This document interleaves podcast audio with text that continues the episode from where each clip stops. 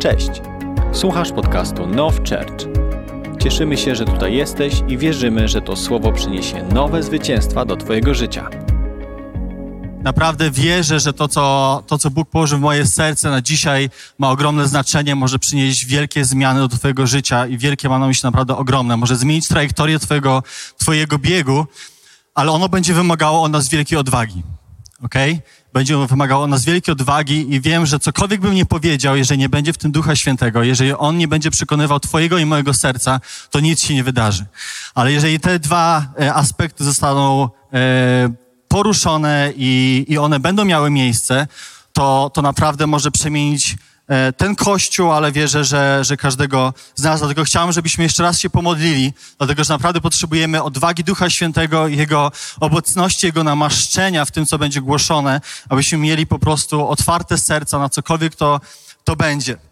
Także bardzo bym prosił, abyście się teraz pomodlili, abyście wyciągnęli swoje ręce, ale też nie tylko mnie błogosławili, ale modlili się o siebie, o swoje otwarte serca, abyście byli gotowi przyjąć to, co, to, co nadchodzi. Więc Ojcze, dzisiaj przychodzimy przed Twój tron i tak modlimy się, Duchu Święty, abyś abyś poruszał to słowo, abyś namaszczał moje serce, moje usta do tego, co ma być głoszone, Panie. Aby to słowo dotykało nas do szpiku kości, abyśmy mieli odważnie odpowiedzieć na nie, Panie. Abyś Ty e, dał swoją pieczęć na tym, co będzie głoszone i niech to, co jest Twojego serca, zostanie głęboko w nas, a to, co nie jest od Ciebie, Panie, niech wyparuje zaraz potem, jak zostanie powiedziane. W imieniu Jezusa Chrystusa. Amen. Niech tak się stanie. Okej, okay, kochani, chciałem powiedzieć troszkę o, o mojej rodzinie, o moim takim backgroundzie, skąd jestem.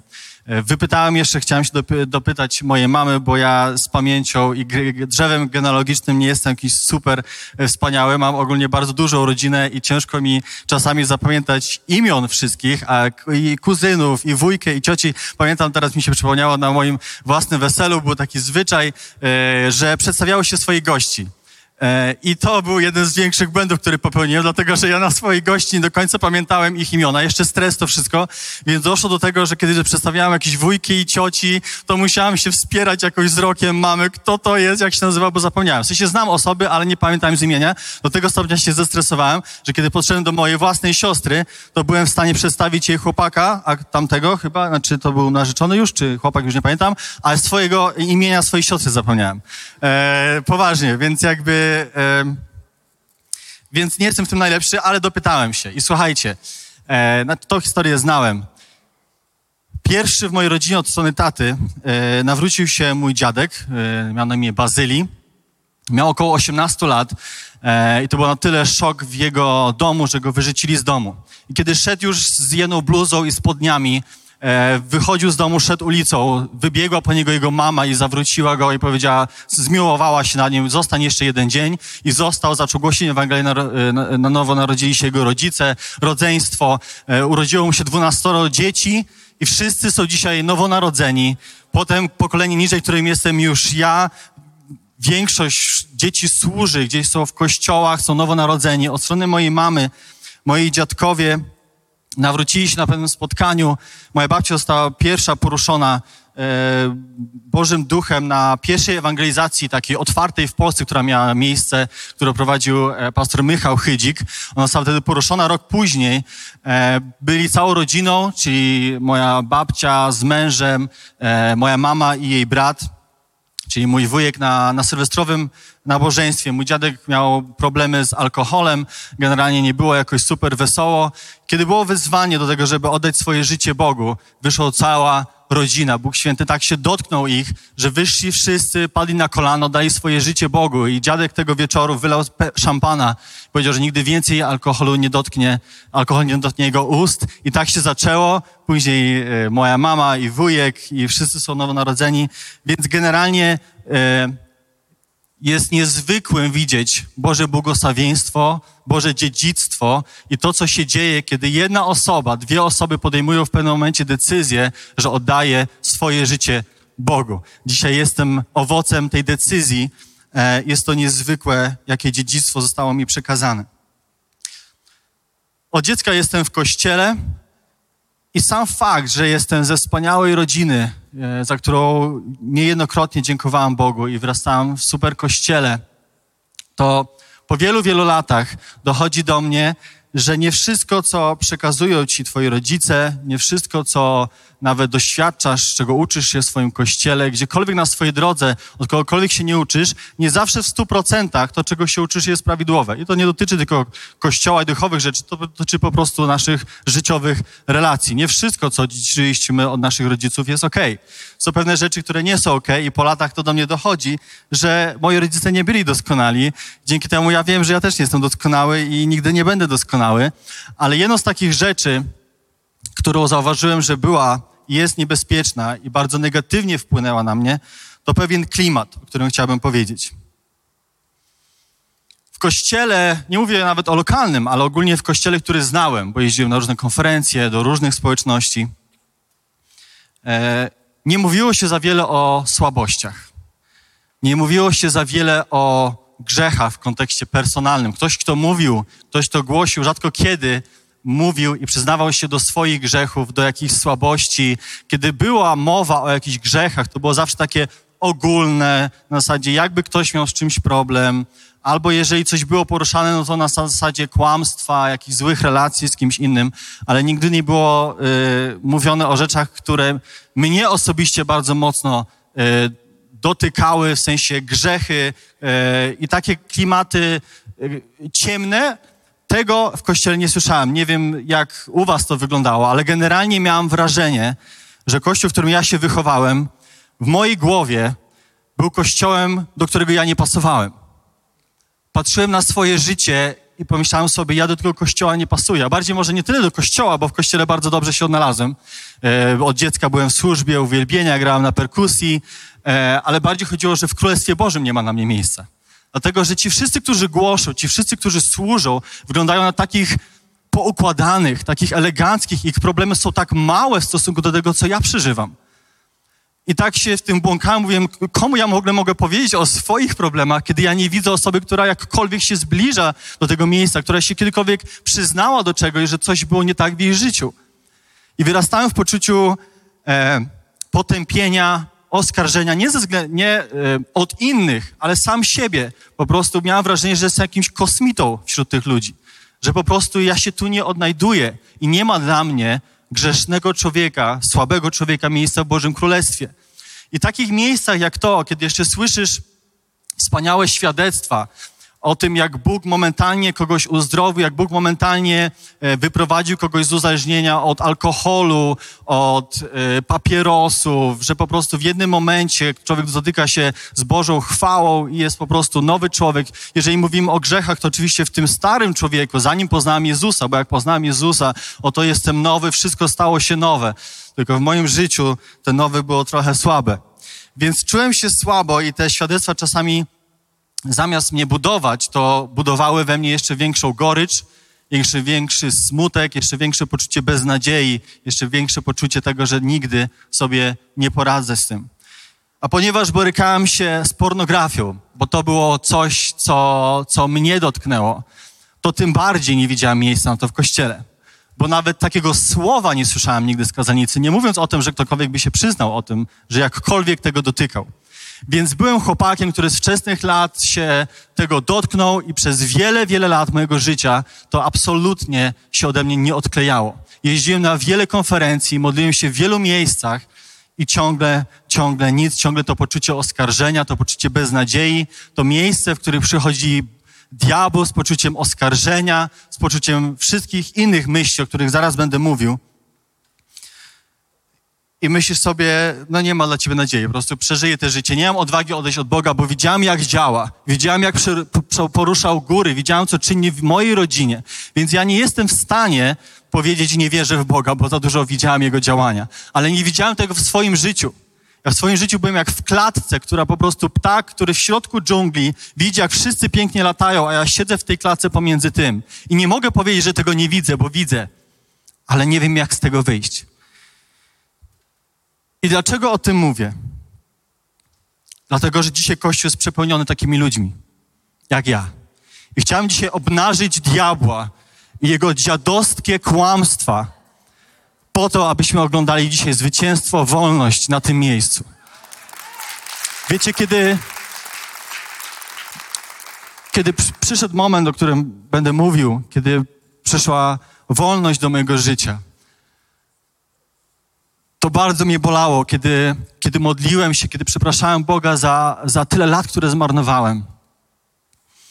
Za tyle lat, które zmarnowałem, za tyle relacji, za tyle e, momentów świazy, które mogłem składać, ale nie składałem, za tyle ludzi, których spotykałem, którym nie mówiłem o Ewangelii ze względu na to, że byłem w tej klatce i nie byłem w stanie nawet e, niczego wypowiedzieć. Słuchajcie, w kościele bardzo dobrze udawało mi się udawać. Za perkusją super, idealnie, dlatego że jeszcze też mieliśmy się taką pleksji, więc jak jest moment takiego modlitwy, skłaniasz głowę w dół, nikt cię nie widzi, nawet doszedłem do takiego perfekcji, że potrafiłem ułożyć sobie e, zdania w, e, w, w buzi, jakieś randomowe zdania typu baba, jakkolwiek coś tam sobie papałem e, pod nosem, żeby absolutnie nikt się nie zorientował, że jest paroszka w moim życiu. Po prostu nauczyłem się udawać w tym e, klimacie kościelnym. Jest to dosyć proste.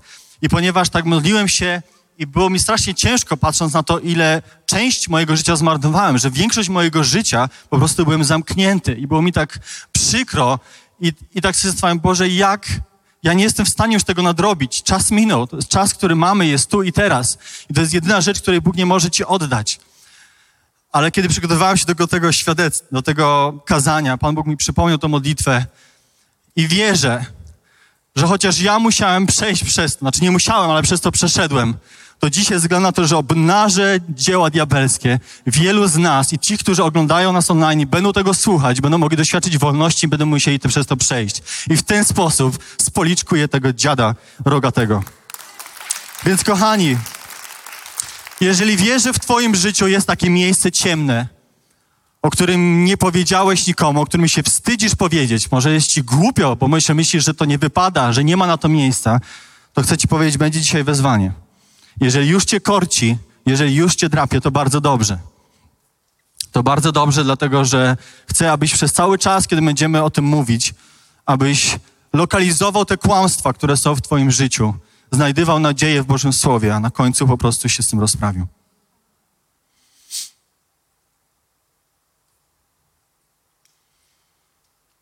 A więc mamy, wierzę, że mamy ten problem w kościele. Wiem, że, że są ludzie, którzy się z tym zmagają.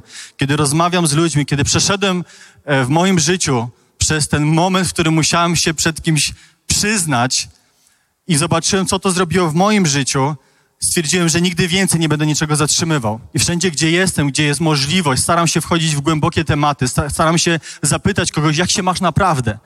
I kiedy rozmawiasz z kimś i przechodzisz z tym lelum po lelum na prawdziwe, głębokie tematy, kiedy ja jako pierwszy nie mam problemu, żeby powiedzieć, co było w moim życiu, albo co jest w moim życiu, bo łatwo powiedzieć, jeżeli coś już było, ale trudniej, jeżeli to cały czas jest. Więc kiedy rozmawiam z kimś i dzielę się z tym, widzę, że ktoś się otwiera i się okazuje, że z kimkolwiek nie rozmawiam, każdy ma problem. I powiedz mi, że to przypadek, że akurat trafiam na tych, którzy kurczę mają problem, bo reszta to nie ma. Więc wierzę, że jest problem. Kiedy pastor Richard był jakiś czas temu tutaj, mówił o tym, że na pewnej konferencji dla przywódców i pastorów zrobił wezwanie. Dla wszystkich tych, którzy czują się wypaleni w służbie, zmęczeni, e, po prostu nie dają rady. I mówi, wyszło około 30% sali, był przerażony. Nie tym, że 30%, że aż 30%, że tylko 30%. Mówi, że gdyby to głosił gdzieś w Indonezji, w innym miejscu na świecie, wyszłoby minus, minimum 70%. Więc to mi pokazuje, że mamy w Polsce problem z tym, żeby się przyznać do słabości. Ja chcę, żeby to się zmieniło, dlatego że Bożą wolą jest, a to zaraz sobie o tym powiemy, abyśmy byli transparentni, dlatego że On chce w tej naszej transparentności i w naszej postawie e, szczerości nas uwalniać, nas uzdrawiać i za chwilę o tym będziemy mówić. Rozmawialiśmy jakiś czas temu z moją żoną, z pewnym małżeństwem i, i tak jak mówię, doszliśmy do jakiegoś takiego miejsca, gdzie zapytaliśmy, jak się macie. Pandemia i tak dalej, utrata pracy, wiele różnych innych problemów. I mówią pokrótce, że ich relacja tak zaczęła się psuć, ten kryzys finansowy tak zaczął na nich wpływać, że w pewnym momencie do tego miejsca doszło, zaczęli myśleć o rozwodzie. Do tego doszło, że on zaczął przebąkiwać, zaczął mówić teksty o, o ubezpieczeniu na życie. Bo do jego głowy przychodziły myśli samobójcze. I są takie sytuacje, i są miejsca w naszym życiu bardzo ciemne i bardzo szybko potrafią przyjść do naszego życia. I mówili o tym, że przychodzili, poszli gdzieś z tym, ale to nie zostało do końca wysłuchane, zbagatelizowany został problem. Więc zostali z tym sami i musieli walczyć, zawalczyć o ich małżeństwo. I Pan Bóg odpowiadał, dał ludzi do ich życia, którzy mogli mówić, którzy mogli ich wspierać.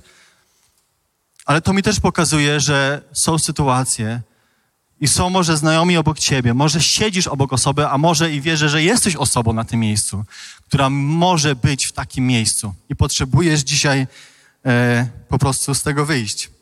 To mogą być przeróżne rzeczy. To mogą być problemy w małżeństwie, to może być bulimia, możesz się zmagać z e, myślami samobójczymi, z depresją, być może z e, myśli e, homoseksualne, jakkolwiek to zwał. Każdy z was wie, co to jest w waszym życiu, co was łapie, co was tłamsi, nie pozwala wam się wybić do góry. A więc dlaczego chcę to dzisiaj o tym chcę mówić? Dlatego, że wierzę, że, e,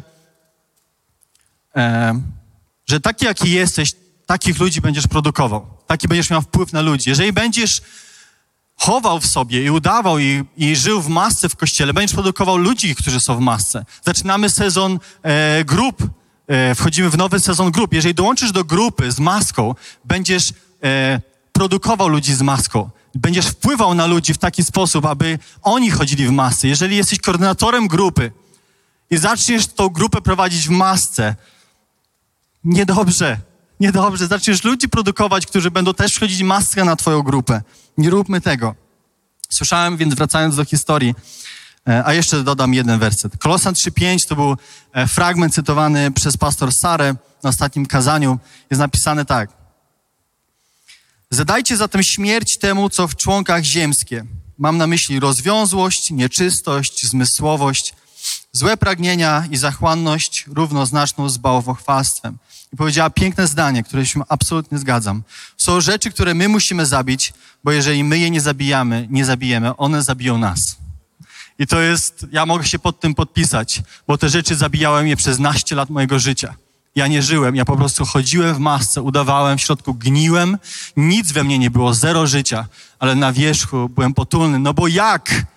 Jak będąc tak cudownej rodziny, mając ewangelistę w rodzinie, który głosił po wsiach, chodził, działy się rzeczy. Z drugiej strony babcia ewangelistka, która w wieku 70 paru lat, kiedy miała założony aparat na, czy miała może wcześniej, ale w wieku po, po 70 miała już tak zły słuch, że, że jej problemem tego, że nie słyszy, kiedy mówiła o tym, nie było to, że nie słyszy, ale było to, że kiedy jest u lekarza w kolejce, to nie może głosić ludziom Ewangelii, bo ona nie może z nimi rozmawiać. To był jej problem. Więc jestem z takiej rodziny i przyznaj się w takiej rodzinie, że leżysz. Przyznaj się w takim kościele, w którym mówimy o Bożej obecności, przeżywaniu Jego chwały. Przyznaj się, że leżysz. Kiedy jesteś po nauczaniu, weekendzie, czasu poruszenia, w którym pastor mówi o wydawaniu owoców, masz wspaniałe nauczanie. Przyznaj się po nim, że leżysz. Nie jest łatwo, ale, ale wierzę, że Bóg dzisiaj będzie uwalniał te kłamstwa, które sobie, w które uwierzyliśmy. I chcę powiedzieć, że nie ma czegoś takiego jak neutralność w kościele. Nie ma czegoś takiego, że kiedy się z czymś zmagasz, kiedy w czymś, w czymś po prostu nie dorównujesz pewnym standardom, to to nie ma wpływu. Jesteś albo podajnikiem Bożego działania, albo go wstrzymujesz. Kiedy jesteś na tym miejscu, musisz mieć świadomość, że to nie wpływa tylko na społeczność, ale to wpływa na Twoje relacje, to wpływa na Twoje małżeństwo, to wpływa na Twoje dzieci. I chcąc, nie chcąc, negatywnie wpływasz na to, co się dzieje. I kiedy tak po wielu, wielu latach zmagania się i tak naprawdę bycia w miejscu totalnej rezygnacji, bo to nie było tak, że ja nie próbowałem. Ja wielokrotnie próbowałem, wielokrotnie wychodziłem, wielokrotnie się modliłem, ale coś nie działało. Natrafiłem na, miałem tydzień wolnego, znaczy wolnego, w sensie Kasia wyjechała z Melą gdzieś tam e, i, i miałem czas, więc e, Mela była wtedy bardzo malutka. I wyjechali, ja oglądałem sobie transmisję z konferencji sylwestrowej, One Thing się nazywa, z Kansas City. I byłem totalnie zmiażdżony tym, co tam się działo. I, I, była jedna sesja, która mówiła o Bożej miłości, która totalnie mnie zmiotła. Wiedziałem, że po prostu Duch Święty coś nowego zaszczepił we mnie. Coś, czego więcej nie miałem. To poczucie akceptacji, to poczucie że, tego, że On mnie e, kocha i akceptuje takim, jakim jestem. To, co Sebastian dzisiaj mówił. Jakby to, kiedy to usłyszałem, mówię, Boże, po prostu to jest cudowne. Rozmawiałem z przyjacielem, jeszcze tylko wtrącę, w tym tygodniu jakoś tak wyszło, że, że, że powiedziałem, że będę głosił i pyta się, jak to u was jest, bo u nas my przygotowujemy serię kazań. Wiecie, są takie różne serie w kościołach, że jest seria o tym, na przykład mają cztery e, niedziele o jakimś temacie, potem przechodzą do innego i to jest super. Ja mówię, u nas tak nie ma. E, Jakby każdy, nikt nikomu nie mówi, co masz mówić, ani wstęp, ani to kazania, potem ofiara, cokolwiek. Nikt nikomu nic nie mówi.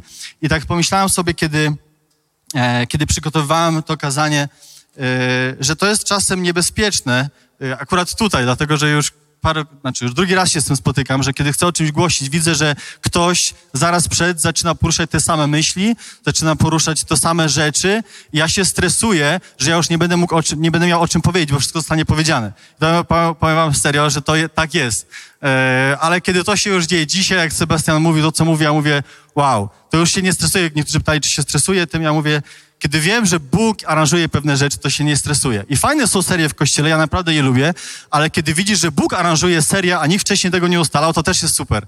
Więc chwała Bogu za to.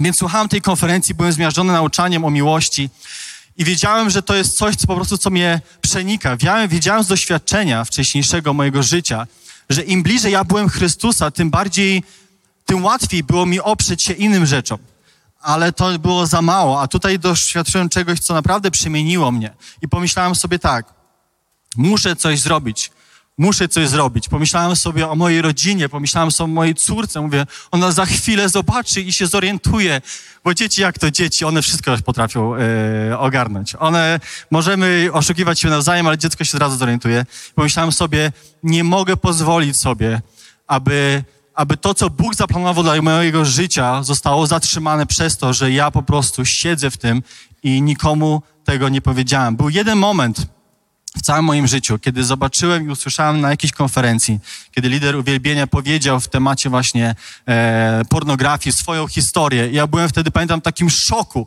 To było dla mnie, nie wiem ile miałem, naście lat, to było nie wiem ile lat temu, ale byłem młodym chłopakiem, gdzie całą naszą młodzieżówką pojechaliśmy do Warszawy na konferencję i kiedy on zaczął o tym mówić, ja mówię, niemożliwe. Niemożliwe. Ten człowiek, który przed chwilą stał na scenie, on to miał? To było dla mnie absolutnym szokiem. Mówię, to jest niemożliwe. I kiedy zrobił wezwanie, przeżyłem drugi szok. Jak zobaczyłem te chmary ludzi, które wyszły, moich e, rówieśników z młodzieży, którzy zaczynają wychodzić, mówię, to jest niemożliwe. Jakim cudem naście lat żyję w kościele, nikt o tym nie mówił, a widzę, że wszyscy to mają. I wszyscy się tym zmagają. Mówię, coś jest nie tak.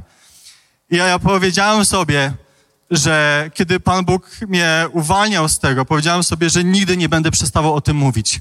Nigdy nie będę przestawał o tym mówić. Będę obnażał kłamstwa diabła, ile tego będę mógł. Dlatego, że nie chcę widzieć kościoła takiego, w którym ja wyrastałem w tym kontekście. I nie chcę widzieć ludzi, którym ja byłem. Człowiekiem, którym ja byłem w tym kontekście. I podjąłem decyzję, że muszę komuś o tym powiedzieć. I to nie było łatwe, ale powiedziałem sobie tak, im bardziej będę zwlekał, tym trudniejsze to będzie. A ponieważ e, miałem jedną osobę, z którą miałem kontakt, to był mój brat, to był kontakt fajny, super poprawny, rozmawialiśmy o różnych rzeczach, sami się dzwanialiśmy, nigdy nie wchodziliśmy na głębokie tematy, bo to nie jest w, w nas naturalne. Mówię, zadzwonię. A wcześniej e, natrafiłem na taką serię na YouTubie, która się nazywa The Skin Deep, czyli gruba skóra, która polegała na tym, że po prostu stają e, przed sobą, siedzą przed sobą różne osoby, przeróżne tam bracia, siostry, małżeństwa, skłócone coś tam, jakkolwiek. I mają przed sobą karteczki z różnymi pytaniami, których nie widzą. Losują, czytają pytanie, druga osoba odpowiada. To są pytania na zasadzie, no nie wiem, em, co wspominasz najlepszego z naszego dzieciństwa? W kontekście na przykład relacji e, braterskiej. Ja to wcześniej już robiłem z Kasią, ponieważ mam e, osobiście taki problem, że ciężko mi jest wchodzić na głębokie tematy naturalnie, więc pewnego razu po prostu wydrukowałem te karteczki, spisałem jakieś pytania. E, taki tip dla tych, którzy po prostu by chcieli czasem, a nie wiedzą jak. Więc sobie spiszcie te pytania, możecie na YouTubie wejść The Skin Deep, wpisać i tam po prostu pooglądać te filmiki, pospisywać sobie, przearanżować te pytania pod, pod swoje sytuacje. Więc ja to zrobiłem i to wyszło super i stwierdziłem, to jest to narzędzie, którego użyję, aby, aby przyznać się mojemu bratu e, do tego, z czym się zmagam. Więc zaczęliśmy gadać o lelum polelum. Te pytania były na początku, wiadomo, takie lekkie, aż w końcu zaczęliśmy gadać o tym i, i powiedziałem wszystko, co, co było i, i mieliśmy niesamowicie szczery wieczór. Ryczeliśmy oboje, I powiem wam, to było uwalniające. Ale wiedziałem, że jedna rozmowa niczego nie zmieni. Więc weszliśmy w proces. Weszliśmy w proces, stwierdziliśmy, że zaczynamy się umawiać. Będziemy się regularnie zwaniać, będziemy czytać razem Biblię, będziemy sprawdzać, co tam u nas słychać, jak sobie dajemy radę, czy leżymy, czy nie leżymy. I to był przepiękny proces rozmów, to był przepiękny proces tego, jak Pan Bóg mi wskazywał, że tak naprawdę w moim życiu problemem nie było uwikłanie się w pornografię, ale problemem był brak tożsamości w Jezusie Chrystusie. Dlatego, że kiedy za każdym razem grzech walił do mojego życia, ja po prostu czułem się tak bardzo oskarżony, tak bardzo przytłoczony, że ostatnią myślą, jaką miałem, to się pomodlić. Miałem przekonanie, że kiedy otworzę Biblię, to każdy werset będzie mnie oskarżał, bo to jest to, co mu robi diabeł. On tak przeinacza wszystko. Więc zostawiałem to, nie czytałem Biblii w ogóle w moim życiu praktycznie. Zaczęliśmy rozmawiać i Pan Bóg zaczął, zaczynał mnie wyprowadzać z tego, z tego miejsca. Zaczął mi pokazywać, co to znaczy być jego dzieckiem, co to znaczy Jego krzyż. Ostatnio gdzieś wiele osób mówiło o jakiejś wieczornej modlitwie, która ostatnio miała miejsce. Ja mówię, nie wiem o co chodzi, nie było nas akurat wtedy niedzielę. Na nauczaniu, które weszło, tego nie było, więc mówię, podejdę i znajdę transmisję z tego całego wydarzenia i odszukałem, że pastor Jakub wyszedł po ogłoszeniu e, e, Eunice i mówił o, o tym temacie. Mówię, ja cię kręcę. No to jest niesamowite. Więc nie będę się powtarzał, ale generalnie Pan Bóg e, na nowo uczył mnie kwestii krzyża. Bo kiedy wyrastasz w kościele, w którym nikt nie ma problemów i wszyscy mówią, że Pan Bóg cię kocha, że oczywiście możesz upaść, ale Jego łaska jest wielka, ale nie widzisz tego w praktycznym wymiarze, co to znaczy, że jesteśmy słabi, co to znaczy, że jesteśmy grzeszni, ale On nas umacnia, no to myślisz sobie, że to jest po prostu coś abstrakcyjnego, więc nie potrafiłem zrozumieć krzyża, nie miałem go objawionego. Jezus mi go objawił w tym procesie, w którym nadal upadałem, w którym nadal się zmagałem, ale po prostu miałem osobę, przed którą było, byłem odpowiedzialny, miałem osobę, przed, po prostu, przed którą chciałem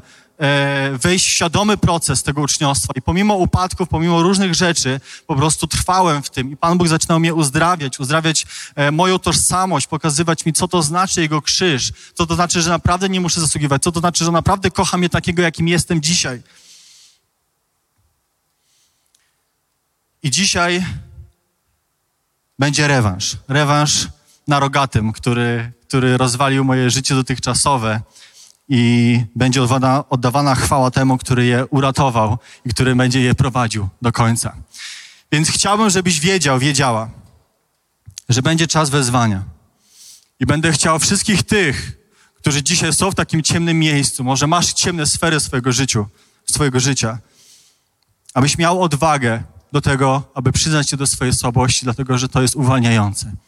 I chcę teraz parę punktów dać, które, parę tych kłamstw, które ja uwierzyłem, które były po mojej drodze i chciałem, żebyś je lokalizował u siebie.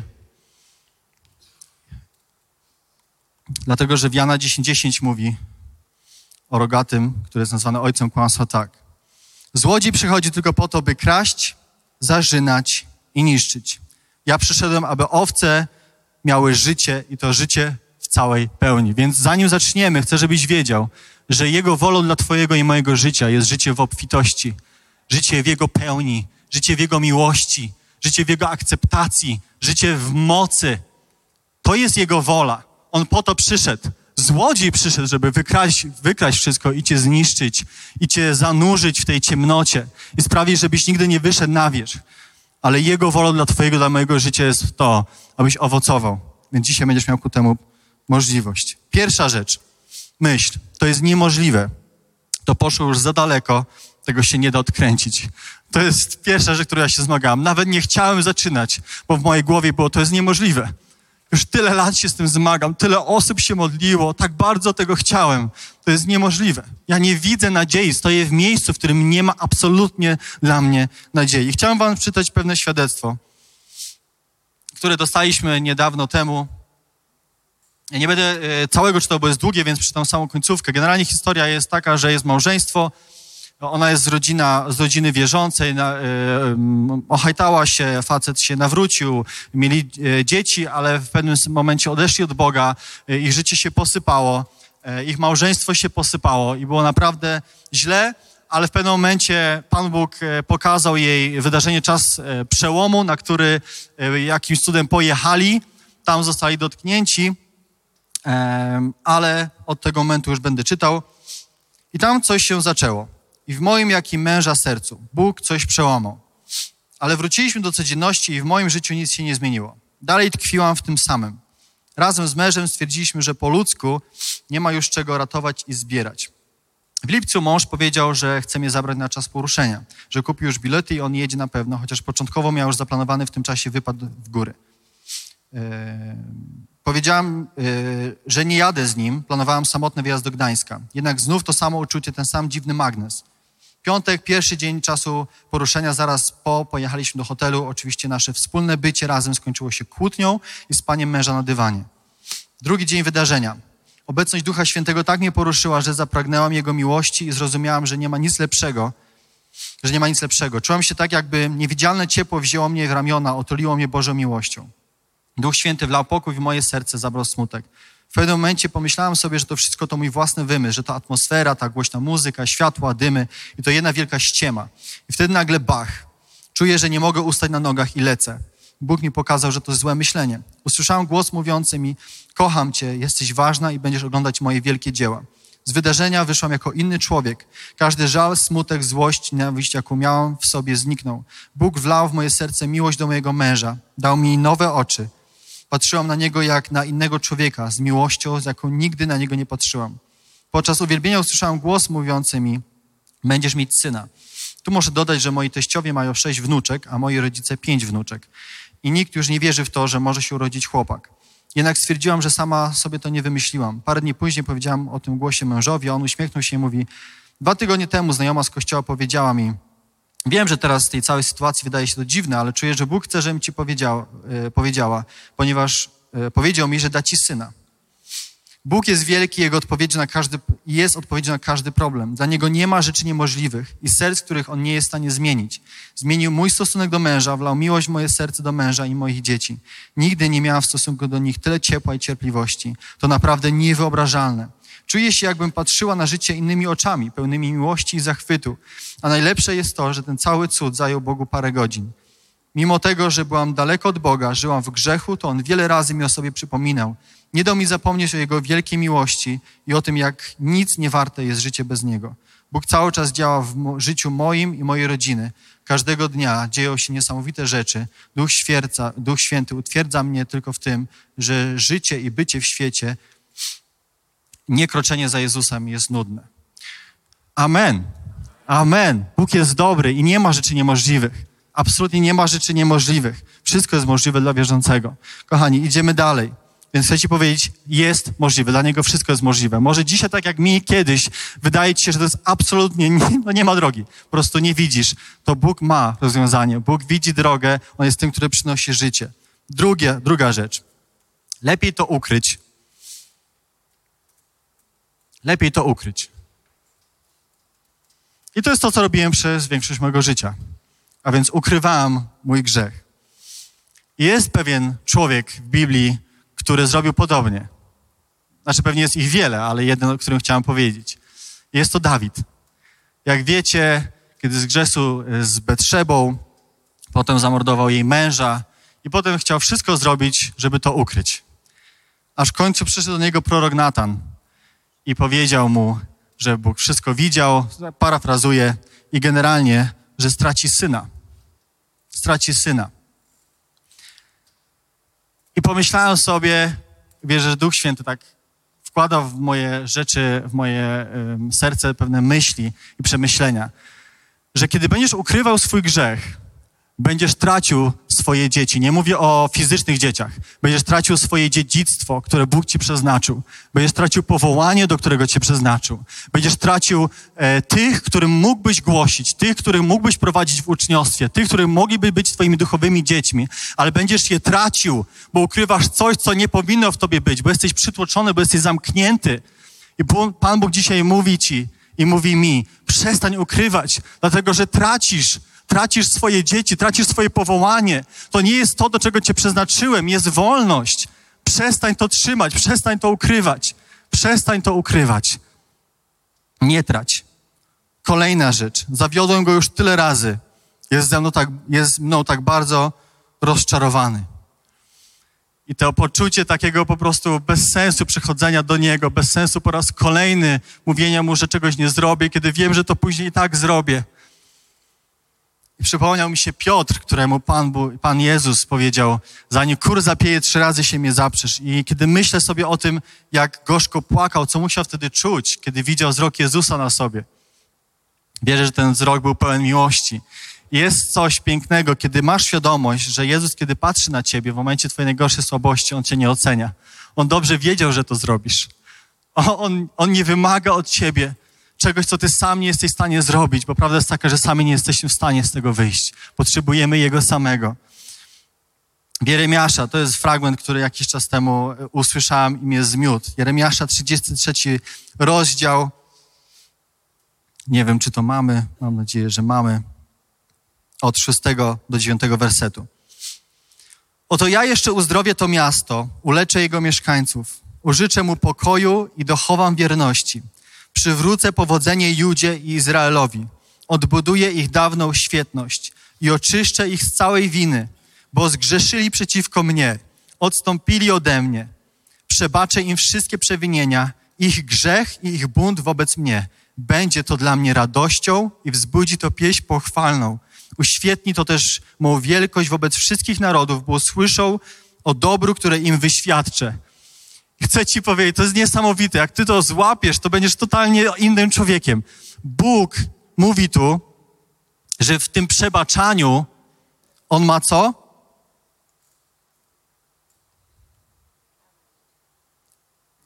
Będzie to dla mnie radością. I ja cię kręcę. Wiesz, że Bóg się cieszy, kiedy może ci przebaczyć? To jest dla Niego radość. To jest dla Niego radość, kiedy może ci przebaczyć Twój grzech Dlatego, dlaczego? Dlatego, że On wie, że kiedy przebaczy Ci, im większy ten grzech, większy, no nie ma większych, mniejszych, ale im większy ten ciężar, który z Ciebie zdejmie, On wie, że Ty większą chwałę Mu oddasz za to, za to, co zrobił. Dlatego, że tym bardziej będziesz świadomy, że to nie Ty, ale On. I oddasz Mu chwałę. Więc chcę Ci dzisiaj powiedzieć, On nie jest Tobą rozczarowany, ale On czeka, aż przyjdziesz Mu o tym powiesz, dlatego, że będzie to dla Niego radością kiedy będzie zdejmował z ciebie ten ciężar. To będzie dla niego radością. To jest jego serce. Kolejna rzecz. Wielokrotnie myślałem sobie o tym, że tak wiele się o tym modliłem, tak wiele razy wychodziłem do modlitwy i nic, Bóg nie słyszy. Bóg mnie skonfrontował, dlatego że przypomniał mi, że tak naprawdę moje życie modlitewne w ogóle nie istniało jedyne momenty, w których się modliłem, to jak było wyzwania, albo kiedy po prostu coś mnie poruszyło, zazwyczaj to kończyło się na jednej modlitwie. Nie było dyscypliny w moim życiu. To, o czym mówiła pastor Sara ostatnio, to, o czym tak dużo się tu mówi. Kiedy nie ma dyscypliny w twoim życiu, to nie oczekuj, albo ciężko oczekiwać na owoc. Tylko, że ciężko się zdyscyplinować, jeżeli wychodzisz z takiego założenia, że on jest tobą rozczarowany, że nie jesteś godzien, ale to kłamstwo mamy już za sobą. Jesteś godzien, on to wszystko zapłacił na krzyżu i będzie dla niego to radością, kiedy będzie zdejmował z ciebie ten ciężar. Więc chcę ci powiedzieć, do tego potrzebny jest proces. Tak, Pan Bóg ma moc, wierzę w to i widziałem i nawet to przed chwilą przeczytałem, żeby uzdrowić cię i uwolnić cię w jednej chwili. I będziemy się o to modlić dzisiaj. Dlatego, że wierzę, że Jego planem i marzeniem i to, za co On umierał, to to, żebyś był wolny. Ale czasami, ja nie wiem dlaczego, jest potrzebny proces. I czasami to nie wychodzi tak krótko, więc chcę, abyś wiedział, że nawet jeżeli to nie będzie o tak w Twoim życiu, to bo potrzebujesz procesu i On będzie z Tobą w tym procesie. I On Cię do tego procesu zachęca. I kolejna rzecz to jest chyba standard największy, taki idealny przykład. Pytanie, które się rodzi, co pomyślą o mnie inni? Co pomyśli o mnie kolega, koleżanka, sąsiad, sąsiadka? Co pomyśli o mnie mój pastor? Co pomyśli, co pomyśli o mnie mój kościół? Myślisz, że pastorzy nie mają z rzeczami problemów? Każdy ma. Więc co pomyśli o mnie druga osoba? Co będzie miała w głowie? I to są myśli, to są kłamstwa i to jest, to są taki jakby duch Saulowy, bo to wszystko było w Saulu. Jeżeli znacie historię Saula, to był król, który tak bardzo w swojej drodze w pewnym momencie zaczął dbać o to, co pomyślą o nim inni. Jest fragment, w którym przychodzi słowo od e, proroka Samuela, który mówi: najedź na Amalekitów, wszystko tam zbóż, wszystko rozwal, zniszcz doszczętnie i niczego ze sobą nie bierz, obłącz wszystko klątwą. I pojechał posłuszny Bożemu Słowu, Saul ze z wojskiem, ale wrócił i zabrał stamtąd najlepsze bydło, najlepsze rzeczy, które tam po prostu były i wrócił. I doszło do niego słowo, w którym właśnie e, Bóg mówi, że jakby odbiorę ci królestwo, dlatego że nie posłuchałeś mojego głosu. I wtedy Saul mówi taką rzecz. To jest e, pierwsza Samuela, 15 rozdział, 24 werset. Wtedy Samuel, e, wtedy e, Saul powiedział do Samuela, zgrzeszyłem, ponieważ przekroczyłem polecenie Pana oraz Twoje słowo. To dlatego, że bałem się ludzi i posłuchałem ich głosu. Nie bój się ludzi. Albo inaczej, kogo chcesz się bać? Chcesz się bać ludzi, czy chcesz się bać tego, który ma moc i trzyma Twoje życie w swoim ręku? Przed kim chcesz drżeć? Czy chcesz drżeć przed królem królów? Czy chcesz drżeć przed tym, kto coś, ktoś pomyśli o tobie źle? I powiem ci tak, jeżeli jesteś osobą, która na widok osoby, która przyznaje się do słabości, masz w sobie takie, takie poczucie jakiejś takiej pogardy, takiego poczucia wyższości, to jesteś niedojrzały. To po prostu jesteś niedojrzały. Wierzę w Kościół, który przyznaje się do swojej słabości, który potrafi je e, zlokalizować, który potrafi się do nich przyznać, dlatego że to jest postawa pokory, która mówi: Jestem słaby, ale w nim jestem mocny. On jest mocny, on jest tym, który mnie umacnia. Więc ważne jest to, co pomyśli o tobie Jezus, nie, o to, nie to, co pomyśli o tobie ktoś, kogo się boisz. Namyśl o tym, że miałbyś się przyznać do jakiegoś grzechu. Jest jeszcze jedna osoba, przeciwieństwo Saula w pewnym sensie. To jest Dawid. I historia, chciałem, żebyśmy przeczytali jedno, dlatego że Pan Bóg pokazał mi coś e, fajnego w wierze. To jest zapisane w drugim Samuela, szóstym rozdziale, kiedy jest historia, jak Arka Przymierza zostaje sprowadzona do miasta Dawida i od, i od 13 wersetu jest, czytamy tak. W czasie drogi, gdy tylko niosący skrzynię Pana postąpili sześć kroków, Dawid składał na rzeźną ofiarę cielca oraz tuczne zwierzę. Tańczył też Dawid przed Panem, nie szczędząc swoich sił, a czynił to przepasany lnianym efodem. On sam i cały Izrael sprowadzał skrzynię Pana przy okrzykach radości i przy dźwiękach rogu. Gdy skrzynię Pana wniesiono do miasta Dawida, Michal, córka Saula, wyjrzała przez okno. Zobaczyła króla Dawida, jak tańczy przed Panem i odczuła pogardę dla niego. Potem jest, że Dawid rozdał e, ludziom jedzenie, jakieś e, ciasteczka i tak dalej. Od 20 wersetu mamy kontynuację. Daniel, Dawid również wrócił do pałacu, chciał pobłogosławić swój dom, ale wtedy Michal, córka Saula, wyszła mu na spotkanie i zadrwiła. Ale godnie zachował się dziś król Izraela. Obnażył się dziś na oczach niewolnic swoich sług, jak zwykły prostak. Wtedy Dawid powiedział do Michal, grałem i tańczyłem przed obliczem Pana – przed obliczem Pana mówię, który wybrał raczej mnie niż Twojego Ojca i cały jego ród, aby mnie wyznaczyć księciem nad ludem Pana, nad Izraelem. A choćbym poniżył się jeszcze bardziej niż tym razem i stał się niczym, nawet we własnych oczach, to u tych niewolnic, które przed chwilą wspomniałaś, u nich będę poważany. A Michal, córka Saula, była bezdzietna aż do dnia swojej śmierci. Dawid nie dbał o to, co pomyślał o nim inni. To jest niesamowite. E, I, I tak sobie myślałem o tym fragmencie i mówię, okej, okay, Panie Boże, ale tu mamy przykład Dawida, który się cieszy, który jest uradowany, który po prostu tańczy przed Twoim obliczem, a Ty mi wskazujesz moment nie radości, wielkiej uczty, ale moment uniżenia się, moment przyznania się do słabości. To są inne rzeczy. I Pan Bóg zadał mi pytanie, a jaka jest motywacja człowieka? Co motywuje człowieka, który który decyduje się przyznać o swojej słabości przed innym. Co go motywuje, co jest w jego sercu. Więc zaczynam myśleć o swoim miejscu i o swojej sytuacji. I myślę sobie tak, motywacją człowieka, który decyduje się przyznać o swoim błędzie, o swojej słabości, o swoim grzechu, jest przede wszystkim miłość do króla. Miłość do Jezusa, bo robisz to względu na Niego. To jest pierwsza rzecz, jest to pokora, dlatego że zdajesz sobie sprawę, że to już nie Twoja twarz. Ściągasz swoją maskę, więc jesteś gotowy być w pokorze przed innymi. I Pan Bóg pokazał mi, to jest dokładnie ta sama postawa serca.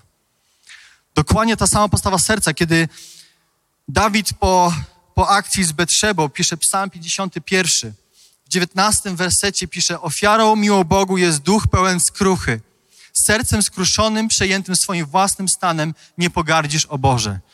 Ofiaru, ofiarą Bogu miło jest duch pełen skruchy. Nie pełen idealności, nie z brakiem e, problemów, ale duch pełen skruchy. Czy tańczysz i uwielbiasz Boga? Dawid, który skakał przed Panem, on był i miał serce pokorne. On robił to ze względu na miłość. I Pan mi pokazał, jeżeli robisz to ze względu na mnie, to może sytuacja jest inna, ale mnie interesuje Twoje serce. Mnie interesuje Twoje serce. Jeżeli jesteś w ciemnym miejscu, ale ze względu na mnie i miłość do mnie, wychodzisz i decydujesz się obnażyć samego siebie. Czy to jest w czasie tańca przed Panem w radości, czy to jest w miejscu na Twojej najgłębszej yy, słabości. Mnie interesuje Twoje serce. I ofiarą mi miłą jest serce skruszone. I takim sercem nie zgardzę. Więc dzisiaj chcę Ci powiedzieć, nieważne w jakim jesteś miejscu, ważne jest Twoje serce, bo Bóg patrzy na Twoje serce i ofiaruje Mu miłą jest Twoje serce, nawet jeżeli miejsce, w którym jesteś, jest bardzo niefajne. I kolejna rzecz, która jest połączona z tym, co inni pomyślą, to jest to, że kiedy jesteś w jakimś miejscu, w jakiejś pozycji, może w kościele już masz pod sobą grupkę, może jesteś koordynatorem grupy, może jesteś liderem, pastorem, kimkolwiek jesteś. Może sobie myślisz, że kiedy przyznasz się do tego, to stracisz autorytet. Może stracisz to wszystko, to, co tak ważne i to tak potrzebne w takim miejscu. To chcę przeczytać jeszcze raz. To, co, to, co się stało, kiedy Dawid wrócił do Michal. Dlatego, że czym ona, czym ona zgardziła? Co ona powiedziała? Co ona mu wytknęła? Powiedziała, ależ się... Gdzie to jest? Ale godnie zachował się dziś król Izraela. Obnażył się dziś na oczach niewolnic swoich sług, jak zwykły prostak. Czym są niewolnice twoich sług? Co to jest dzisiaj? Bycie niewolnikiem już jest ewidentnie czymś niższym. A bycie niewolnikiem sług Czyli masz sługi i te sługi mają niewolnice. Więc mówimy to o osobie, która kolokwialnie mówiąc jest taki rozjazd między wami. Mamy król Dawid, wielki król Dawid i mamy najniżej w randze, oczywiście nie mówimy w kontekście tak jak Bóg patrzy na człowieka, ale mamy na pozycji najmniejszą osobę i Michal wytyka, co pomyślą o tobie ci właśnie najmniejsi? Co o tobie pomyślą? Ty, ty z wielką służbą, ty, który masz już ludzi, ty, który coś tam, coś tam, coś tam, co pomyślą o nim, o tobie. I to są kłamstwa, które przychodzą do twojego życia, kiedy myślisz o tym, czy cokolwiek takiego powiedzieć, czy nie. Myślisz o tych wszystkich, którzy mogą o tobie tak bardzo pomyśleć źle, ale przecież ty już masz tą pozycję. Czy na pewno możesz się już do tego przyznać, a może już lepiej nie? Może lepiej zachować swoją twarz. I Dawid odpowiada tak. Grałem i tańczyłem przed obliczem Pana. I potem, a choćby poniżył się jeszcze bardziej niż tym razem. I stał się niczym nawet we własnych oczach. To u tych niewolnic, które przed chwilą wspomniałaś, u nich będę poważany. Więc Dawid mówi: Możesz sobie myśleć, że będą mną pogardzać, ale nawet u tych najmniejszych, kiedy się przyznam, kiedy, kiedy kiedy ściągam swoje maski, kiedy nie dbam o to, co pomyślą o mnie inni, ale dbam o to, co pomyśli o nim On i robię to względu na Jego miłość, to u tych, których powinien mieć poważanie, będę miał poważanie. Nie będę miał u tych, którzy są Saulowego ducha, córka Saula. Przypadek? Jakiś czas temu pastor Noemi na grupie, e, na modlitwie naszej fundacji, które mamy regularnie raz w tygodniu i raz w miesiącu mamy modlitwę y, z kimś z pastorstwa. Pytałam o to, czy mogę się tym podzielić. Powiedziała, wspomniała tylko o tym, że kiedy zaczynali tutaj tą służbę w Nofie, Duch Święty przekonał ją i, i zachęcił do tego, żeby, y, żeby przyznała się przed pastorem Jakubem do pewnej bardzo ciemnej rzeczy ze swojego życia, która miała miejsce kiedyś, a nawet nie wiem kiedy, bo nie mówiła i nie, to nie jest ważne. Przyznała się do czegoś bardzo ciemnego miejsca i powiedziała to i wyznała to. I, I szczerze wam powiem, że dla mnie to było takie wow, wow, to jest niesamowite, że widzę w pastorze tego miejsca taką pokorę, że potrafi przyznać się do takich rzeczy, że potrafi powiedzieć o tej rzeczy. Dla mnie po prostu było niesamowite. I chciałbym, gdziekolwiek jesteś teraz, podziękować Ci za to, że to zrobiłaś, za to, że się odważyłaś, za to, że pokazałaś przykład tego, jakim powinniśmy być. Dlatego, że ja chcę iść za takimi liderami. Ja chcę iść za takimi ludźmi, ja chcę mieć takich ludzi nad sobą, którymi wiem, że mogę zaufać, że po pierwsze wiem, że przechodzili trudne momenty, a po drugie wiem, że to jest dla mnie takie poczucie bezpieczeństwa, że kiedy cokolwiek będzie się działo, to nie będą tego skrywać w sobie, ale już przeszli ten etap, przeszli ten, e, to miejsce, w którym po prostu obnażyli siebie samych i zrobili to dla Jego samego. Więc to jest niesamowite. Jest jeszcze jeden, który się uniżył.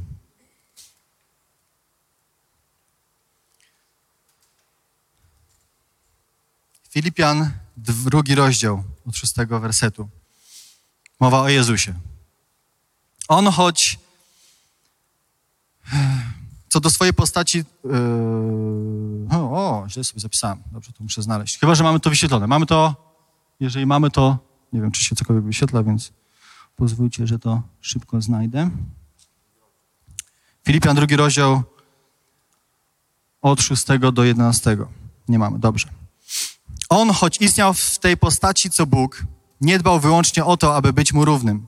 Przeciwnie, wyrzekł się siebie i przyjął rolę sługi i był jak inni ludzie, a gdy już się stał człowiekiem, uniżył się tak dalece, że był posłuszny nawet w obliczu śmierci i to śmierci na krzyżu. Dlatego Bóg szczególnie go wywyższył i obdarzył imieniem znaczącym wiele, znaczącym więcej niż większy, niż wszelkie imię, aby na imię Jezus zgięło się każde kolano w niebie, na ziemi, pod ziemią i aby każdy język wyznał, że Jezus Chrystus jest Panem na chwałę Boga Ojca. Więc to jest kolejne kłamstwo, które mam nadzieję, jeżeli zlokalizowałeś to, to już wiesz, że nie, że stracenie Twojej twarzy przed człowiekiem jest tylko zyskiem dla Ciebie. Jest dla Ciebie zyskiem. Kolejna rzecz. Poradzę sobie z tym sam. Jakuba 5,16. Wyznawajcie tedy grzechy jedni drugim i módlcie się o siebie nawzajem, abyście w ten sposób zostali uzdrowieni. Modlitwa sprawiedliwego może odnieść wielki skutek.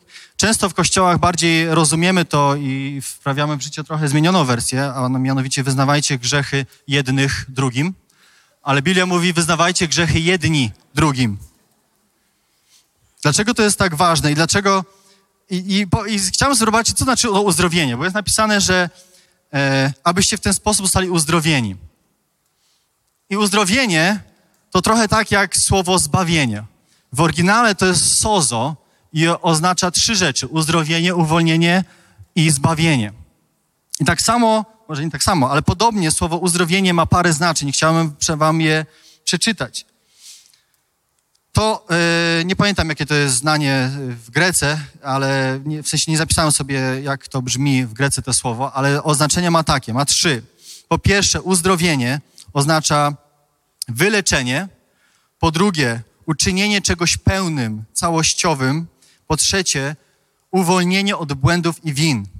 Więc możemy przeczytać to. Wyznawajcie zatem grzechy jedni drugim i módlcie się o siebie nawzajem, abyście w ten sposób zostali uczynieni pełnymi, całościowymi, abyście zostali uwolnieni od błędów i win, i abyście zostali wyleczeni i uzdrowieni. A więc jest aspekt wyznania czegoś drugiej osobie. Kręgach ewangelickich rzadko kiedy spotykam się z nauczaniem na ten temat, dlatego że tak bardzo mówimy o tym, że nie ma pośrednika między człowiekiem a Bogiem, że tylko Jezus, więc y, mamy, nie mamy y, spowiedzi y, jako takiej, ale po prostu sami się spowiadamy przed Panem Bogiem i super, chwała Bogu, ale Biblia zachęca nas do tego, żebyśmy wyznawali grzechy jedni drugim. Uu, może zaskoczenie dla niektórych. W Bożym sercu jest, abyś, abyśmy to praktykowali. I to nie chodzi o to, że ta osoba daje ci teraz rozgrzeszenie, ale jest coś niezwykłego, jest pewna łaska, kiedy wyznajesz swój grzech drugiej osobie. Jest w tym coś, co jest uwalniającego i sam tego doświadczyłem. Kolejna rzecz. Kłamstwo. Człowiek rozwiąże mój problem. Powiedzmy, że jesteś za tym. Pan Bóg dotyka Twojego serca, mówisz, dobrze, wyznam ten grzech, wyznam, znajdę kogoś, kto, kogoś zaufanego, kogoś, kto jest nade mną, kogoś, kto, komu mogę powierzyć to i wiem, że kiedy to powiem, to nie zacznie rozpowiadać, ale będzie się ze mną o to modlił.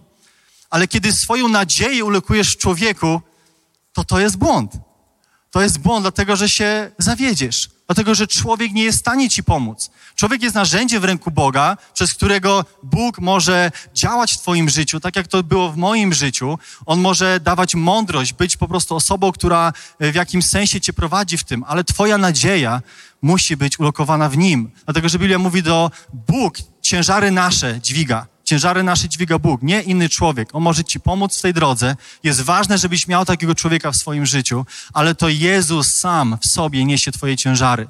Nikt inny tego nie zrobi. Więc nie oczekuj, że ktoś inny rozwiąże twój problem. To sam Jezus ma moc to zrobić. On dzisiaj wie, że będzie to robił na tym miejscu. I ostatnia rzecz. I kończymy. Nie jest tak źle. Kolejne kłamstwo. Ostatnie już, które wypisałem, chociaż pewnie jest więcej. Każdy z Was ma jakieś takie swoje rzeczy. Poczekam na lepszy czas. Jeszcze nie teraz. Może później. I te wszystkie myśli, które miałem, kiedy były wezwania do modlitwy, kiedy, kiedy byłem za tymi bębnami i w pewnym sensie cieszyłem się, że jestem za bębnami, bo miałem wymówkę i bardzo mocno. No przecież jestem w zespole, muszę grać. Nie mogę wyjść teraz. A może jesteś teraz dzisiaj w jakiejś służbie, musisz sobie, uff, dobrze, mogę spać spokojnie, mogę siedzieć spokojnie, nic mi musi mieć wiercić, bo przecież mam wymówkę. Będzie lepszy czas. Powiem, wyznam to po nabożeństwie, znajdę kogoś, nawet wiem do kogo, zadzwonię, y, na pewno to zrobię. Chcę ci powiedzieć, nie zrobisz tego. Znaczy nie, inaczej. Yy, ja sam po sobie wiem, żebym tego nie zrobił, bo wielokrotnie tak mówiłem, wielokrotnie chciałem i tak się nie działo. Dlatego, że kiedy, trochę się zgadzam, znaczy to, co mówił pastor Jakub jakiś czas temu, kiedy mówił o tym, kiedy podejmowaliśmy jakieś wyzwania osobiste, kiedy modliliśmy się, mówił, musisz dokonać, już teraz musisz wiedzieć, jakie jest twoje e, wyzwanie, jaka jest twoja decyzja, dlatego, że jak wyjdziesz z tych drzwi, to to już się nie dokona. I trochę tak w tym jest, ale być może masz bardzo, bardzo silną wolę i wiesz, że wiesz, że wiesz, że masz jakiegoś przyjaciela, masz kogoś, komu możesz to zrobić i kiedy wyjdziesz, na pewno to zrobisz. Ale z mojego doświadczenia i kiedy wiesz teraz, kiedy myślisz o tym, że jesteś osobą taką bardziej jednak zbliżoną do mojej osoby, że kiedy stąd wyjdziesz, to raczej się nie odważysz, to chcę ci powiedzieć, nie ma lepszego czasu niż to miejsce i ten czas. Wierzę, że Pan Bóg posyła to słowo po to, aby od razu się z nim rozprawić. Po to, aby od razu przynieść ci wolność. Po co masz czekać? Wiecie, ja kiedy byłem chłopakiem przez te wszystkie lata, kiedy po prostu się z tym zmagałem, miałem taką myśl, takie marzenie w swoim sercu. Kiedyś, kiedy Bóg mnie uwolni, będę mówił o tym, będę głosił świadectwo, będę mm, się tym dzielił i będą się działy rzeczy. I tak miesiąc po miesiącu i rok po roku czekałem na ten wspaniały moment, w którym Pan Bóg mnie uwolni, który nie przychodził i nie przyszedłby, gdybym w końcu nie podjął decyzji, że zdzieram z siebie maskę, że nie chcę więcej. Nie chcę więcej, dlatego chcę ci coś powiedzieć. To jest, jest bardzo ważne. Twoja walka, twoje zwycięstwo i twoja porażka nie ma wpływu tylko na ciebie. Ona ma wpływ na twoich bliskich, na twoją rodzinę, na pokolenia za tobą. Dlatego, że tak jak mój dziadek, czy jakkolwiek moje pokolenia wyżej podjęły decyzję w swoim życiu, że idą za Bogiem. Oni nie wiedzieli, że robią to decyzję i że taki owoc to wyda. Oni myśleli o sobie samych, ale chcę Ci powiedzieć, że Twoje zwycięstwo, Twoja decyzja, którą możesz dzisiaj podjąć, ona będzie miała wpływ na pokolenia przyszłe. Będzie miała wpływ na Twoją rodzinę, będzie miała wpływ na Twoje małżeństwo. Więc nie bagatelizuj tego. To nie chodzi o Ciebie. Można powiedzieć, chodzi o, o ten naród. Dlatego, że chcąc, nie chcąc, czy w to wierzysz, czy nie, ale z Twojego życia może wypłynąć wspaniały, ogromny owoc ogromny owoc. Więc chcę Cię zachęcić dzisiaj, abyś zdarł z siebie maskę. I to może boleć, dlatego że ta maska może już tak długo i pięknie przylgnęła do Twojej skóry. Tak pięknie leży, tak Ci już z nią wygodnie. I to będzie boleć, i to może boleć.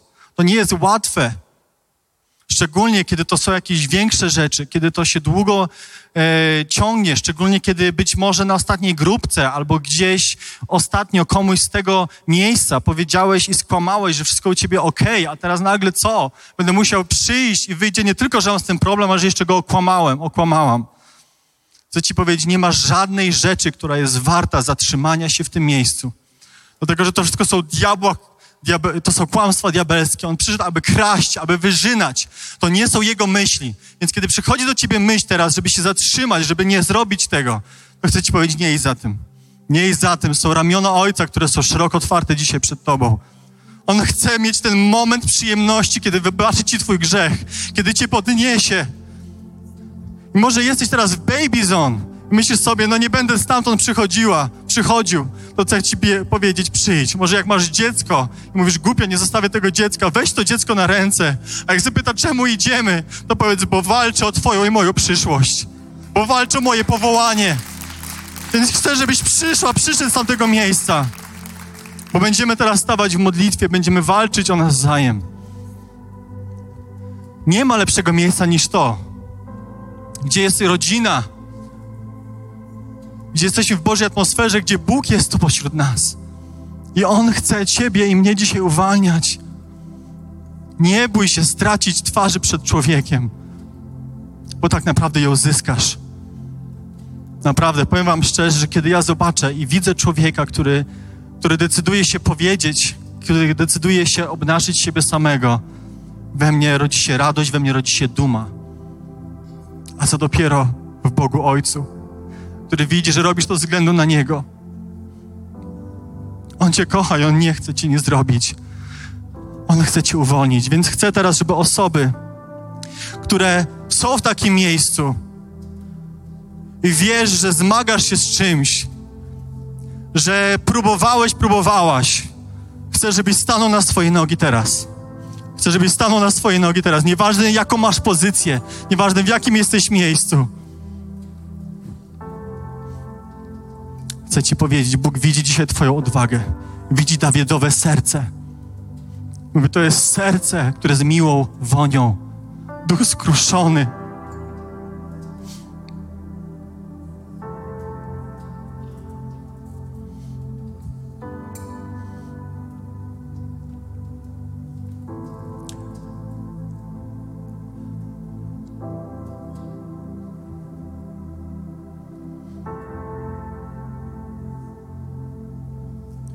To jest dzień Twojego przełomu. To jest dzień Twojego przełomu. Bóg przynosi coś nowego do Twojego życia. Chciałbym, żebyśmy się modlili, ale chciałbym też, żeby osoby z tych, którzy wstali, jeżeli czujesz i wiesz, że potrzebujesz to komuś wyznać, nie zrobisz tego sam z siebie i potrzebujesz się przed kimś przyznać i zrobić ten krok więcej,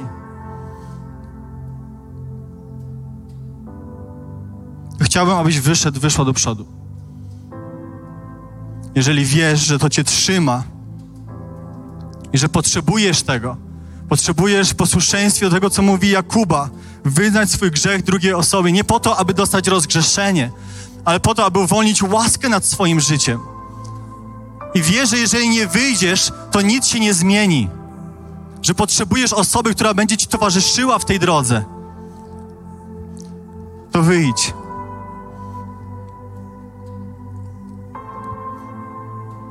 To wyjdź. Wychodzisz po swoje zwycięstwo. Wychodzisz, aby oglądać zwycięstwo w swojej rodzinie, zwycięstwo w tym narodzie.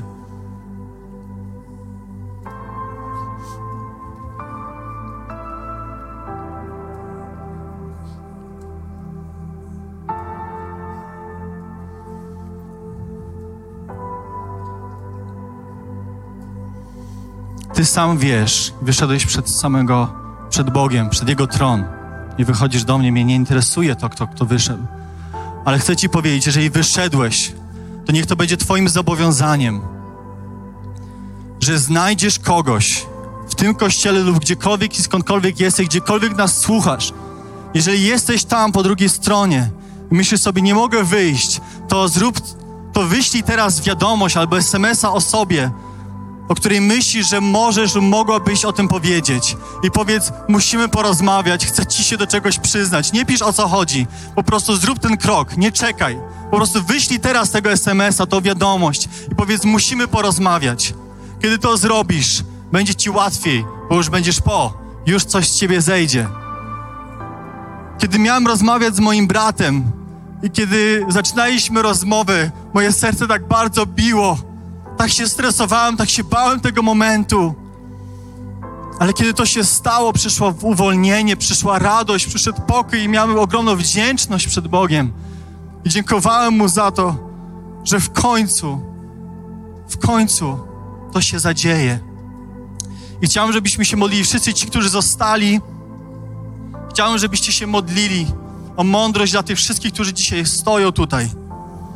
Abyście się o nich modlili, abyśmy się teraz wszyscy modlili. Jeżeli jesteś tutaj, też proszę, módl się. Chciałem żeby przede wszystkim, żebyś modlił się, abyś wyznał swój grzech Bogu na początku. Wyznaj swój grzech Bogu, wiedząc, że On jest wierny i odpuści tym, którzy o to poproszą, że oddala Twój grzech jak wschód od zachodu, że ma w tym przyjemność.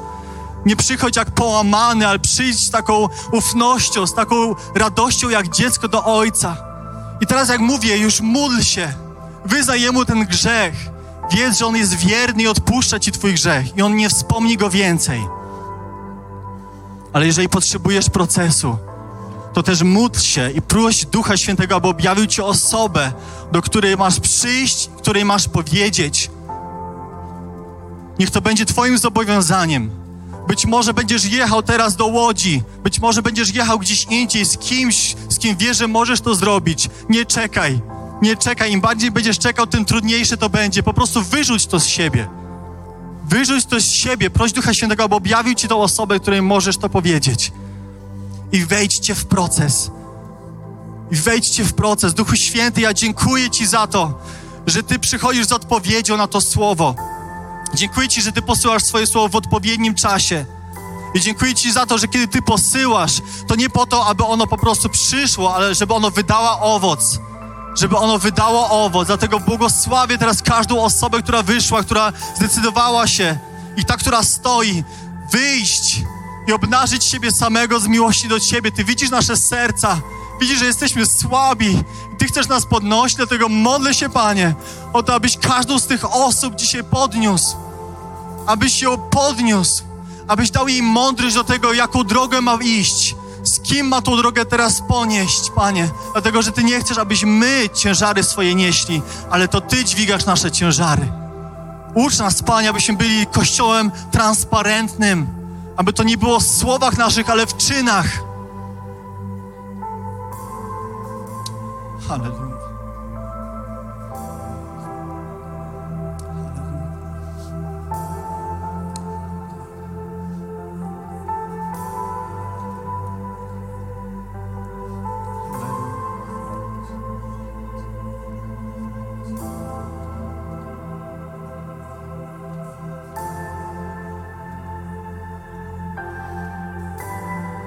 Nie ma rzeczy niemożliwych.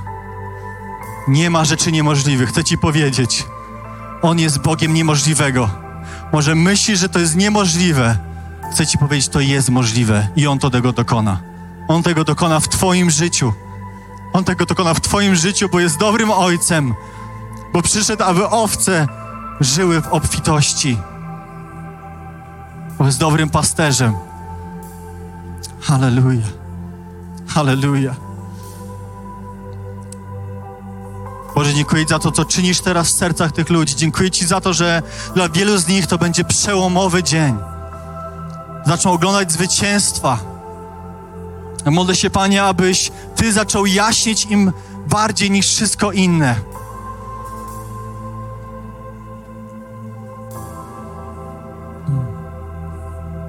Halleluja. Dziękujemy Ci, Panie, za to, że Ty wybaczyłeś nam nasze grzechy, Panie. Że to nie jest procesem. Że Twoje wybaczenie nie jest procesem, to się dokonało i to się już dokonało. Jeżeli wyznałeś, wyznałaś ten grzech Bogu, On już Ci go wybaczył. I już tu stoisz czysty, czysta. Nie ma nic, co Cię oddziela od Boga. To nie jest proces. Ale jeżeli chcesz widzieć zwycięstwo, czasami potrzebny jest proces i do tego Cię zachęcam. Wiecie, kiedy mówiłem o tym, że, że oczekiwania nie mogą być na człowieku, że to Bóg dźwiga nasze ciężary, powiem Wam, że miałem taki moment w swoim życiu, kiedy byłem na studiach i miałem wspaniałą społeczność z Bogiem. Był taki okres, że po prostu gdzieś wszystko miało wrażenie, że jest, no wszystko gra super. I Pan Bóg mi powiedział, kiedy po raz kolejny modliłem się o tą sprawę, On powiedział mi takie zdanie, zmienię myślenie o tym, żeby nie patrzeć, w niemyślenie o tym, żeby patrzeć. Bo modliłem się, aby Bóg zabrał to ode mnie, abym ja już przestał tego oglądać. I On powiedział, zmienię myślenie o tym, żeby nie patrzeć, bo tak wygląda nasza walka z grzechem po ludzku. Kiedy my naszymi siłami robimy wszystko, żeby czegoś nie robić, On mówi, zmienię to w niemyślenie o tym, żeby patrzeć. Minęły dwa tygodnie, kiedy się zorientowałem, że to się już dokonało. Ale ponieważ nie miałem osoby, która była w, moim życiu, która wiedziała o tym problemie, to było jeszcze wcześniej, przed procesem, który wszedłem, to poczułem się na tyle silny, na tyle wolny, że pozwalałem sobie wchodzić w miejsca, w które nie powinienem, zaglądać tam, gdzie nie powinienem. I tak szybko, jak się obróciłem, pozwoliłem sobie, aby dyscyplina mojego duchowego życia znowu zmalała i wpadłem w to samo bagno. Dlatego mówię, że oczekiwania powinny być na nim, bo on ma moc to zrobić, ale potrzebujesz człowieka, aby był w tym procesie z tobą, aby ci pomagał.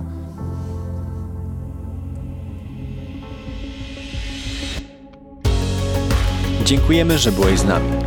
Jeśli chcesz dowiedzieć się więcej o naszych działaniach lub nas wesprzeć, zapraszamy Cię na www.nationsonfire.org ukośnik nowchurch.